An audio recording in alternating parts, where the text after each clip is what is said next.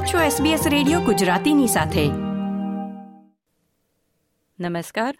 ગુરુવાર ત્રીજી નવેમ્બર બે હજાર બાવીસના મુખ્ય સમાચાર આપ સાંભળી રહ્યા છો નીતલ દેસાઈ પાસેથી SBS ગુજરાતી પર.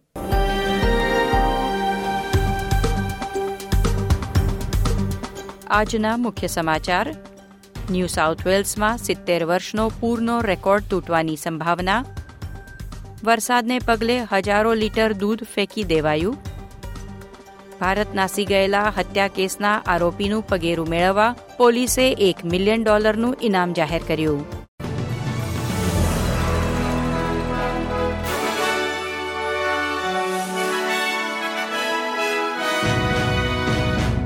પ્રસ્તુત છે સમાચાર વિગતવાર.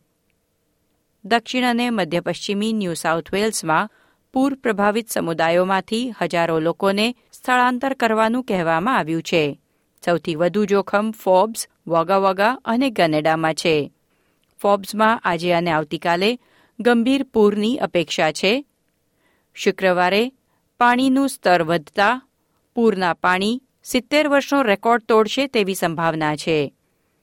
વિક્ટોરિયામાં સિત્તેર સ્થળો પર પૂરની ચેતવણી જારી કરવામાં આવી છે અને રાજ્યભરના ચારસોથી વધુ રસ્તાઓ બંધ કરવામાં આવ્યા છે. સેન્ટ્રલ વેસ્ટર્ન ન્યૂ સાઉથ વેલ્સના ખેડૂતોએ હજારો લીટર દૂધ ઢોળી દીધું છે.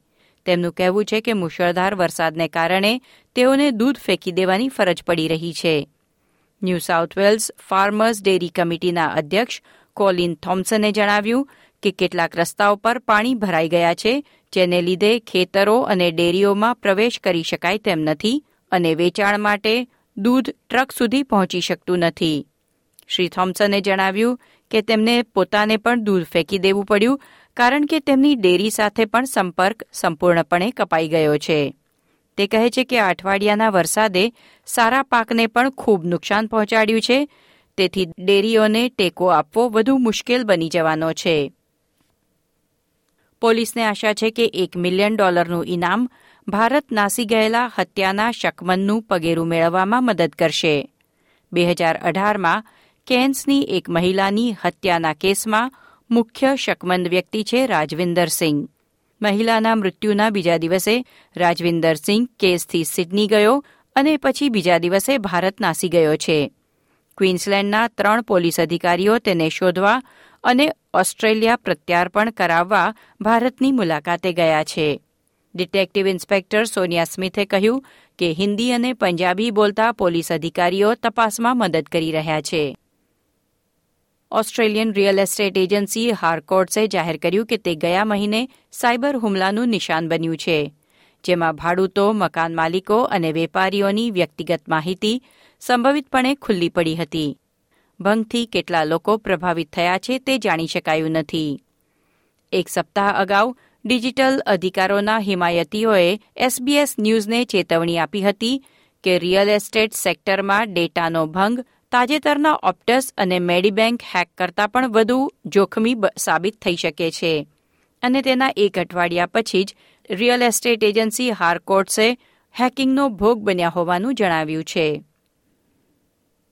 આ અઠવાડિયે ઓસ્ટ્રેલિયન ફાઇનાન્શિયલ રિવ્યુએ અહેવાલ આપ્યો કે ઓછામાં ઓછા ચોવીસ સરકારી કર્મચારીઓ અને સરકારી માલિકીના બિઝનેસ એક્ઝિક્યુટિવ્સે ગયા વર્ષે એક મિલિયન ડોલર કરતાં વધુ કમાણી કરી છે. આમાં ઓસ્ટ્રેલિયા પોસ્ટ એનબીએન કો અને સ્નોઈ હાઇડ્રોના વરિષ્ઠ સ્ટાફનો પણ સમાવેશ છે.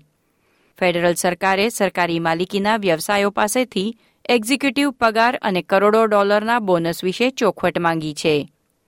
બે હજાર વીસમાં ઓસ્ટ્રેલિયા પોસ્ટે શ્રેણીબદ્ધ કૌભાંડ પછી તેની એક્ઝિક્યુટિવ ટીમ માટે બોનસ ચૂકવણી રદ કરી હતી. તેમ છતાં આ ચૂકવણી કેવી રીતે શક્ય બની તે વિશે પ્રધાનોએ બોર્ડને લખેલા પત્રમાં ખુલાસો માંગ્યો છે. મંત્રીઓએ વરિષ્ઠ મેનેજમેન્ટને કહ્યું કે તેઓ જે ઉદ્યોગમાં કામ કરી રહ્યા છે, તેમાં આટલા ઊંચા પગાર શા માટે જરૂરી કે યોગ્ય છે તેની ચોખવટ કરે. આ હતા ગુરુવાર ત્રીજી નવેમ્બરની બપોર સુધીના મુખ્ય સમાચાર.